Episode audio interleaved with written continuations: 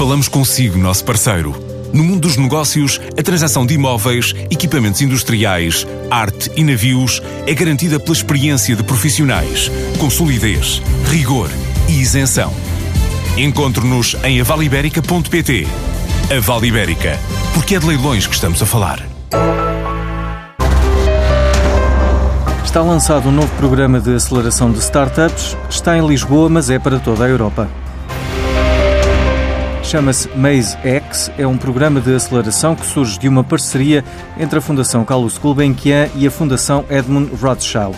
Um programa intensivo e muito ligado às empresas, como refere Rita Casimiro. É um programa de três meses de aceleração intensiva, portanto, um apoio muito customizado e muito hands-on para 10 startups que trabalhem tanto nesta área ambiental ou social uh, seguido de seis meses de apoio mais faseado, mas ainda assim presente. Pronto, e há aqui um ângulo muito importante para algumas das startups que é esta aproximação às empresas e, portanto, vamos ter aqui o teste de alguns pilotos no contexto mais corporate com os nossos parceiros. A Maze nasceu na Fundação Gulbenkian em 2013 como laboratório de investimento social no apoio aos empreendedores, como indica António Miguel. Aquilo que faz é trabalhar com empreendedores que criam soluções para resolver problemas sociais e ambientais através de modelos de negócio sustentáveis, ou seja, que geram receitas, e nós fazemos através de três grandes áreas.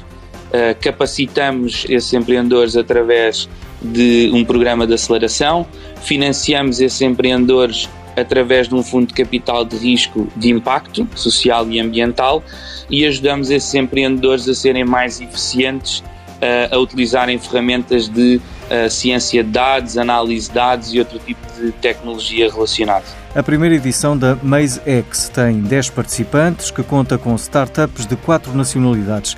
Além de Portugal, marcam presença representantes da Alemanha, Áustria e Reino Unido.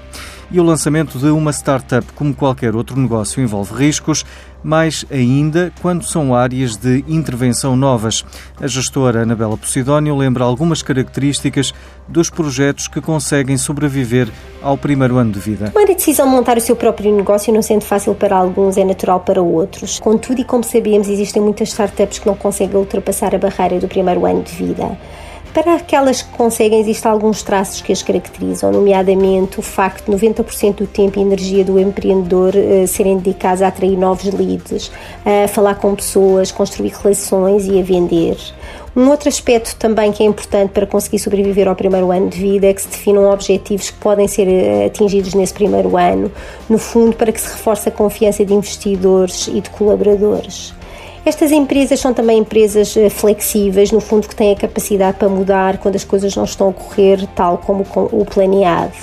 E são empresas que desenvolvem culturas colaborativas em que uh, as equipas se apoiam e em que se evitam as disfunções típicas uh, de equipas que funcionam mal, nomeadamente em que existe falta de confiança, receio pelo conflito, falta de dedicação e de responsabilidade, com a consequente falta de foco nos resultados.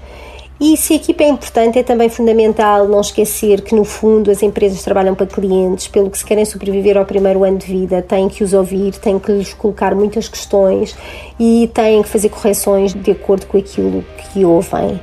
Finalmente, é importante também uh, salientar que uh, para que um empreendedor possa ter sucesso e, no fundo, para que possa ultrapassar este primeiro ano, ele tem que encontrar no meio das imensas solicitações que tem, uh, tem que encontrar tempo para pensar, para refletir e, no fundo, para desenvolver a sua criatividade. Finalmente, e para todas aquelas empresas que não conseguem ultrapassar este primeiro ano, aquilo que também gostaria de salientar que isto não deve ser visto como uma falha mas sim como um momento de partilha.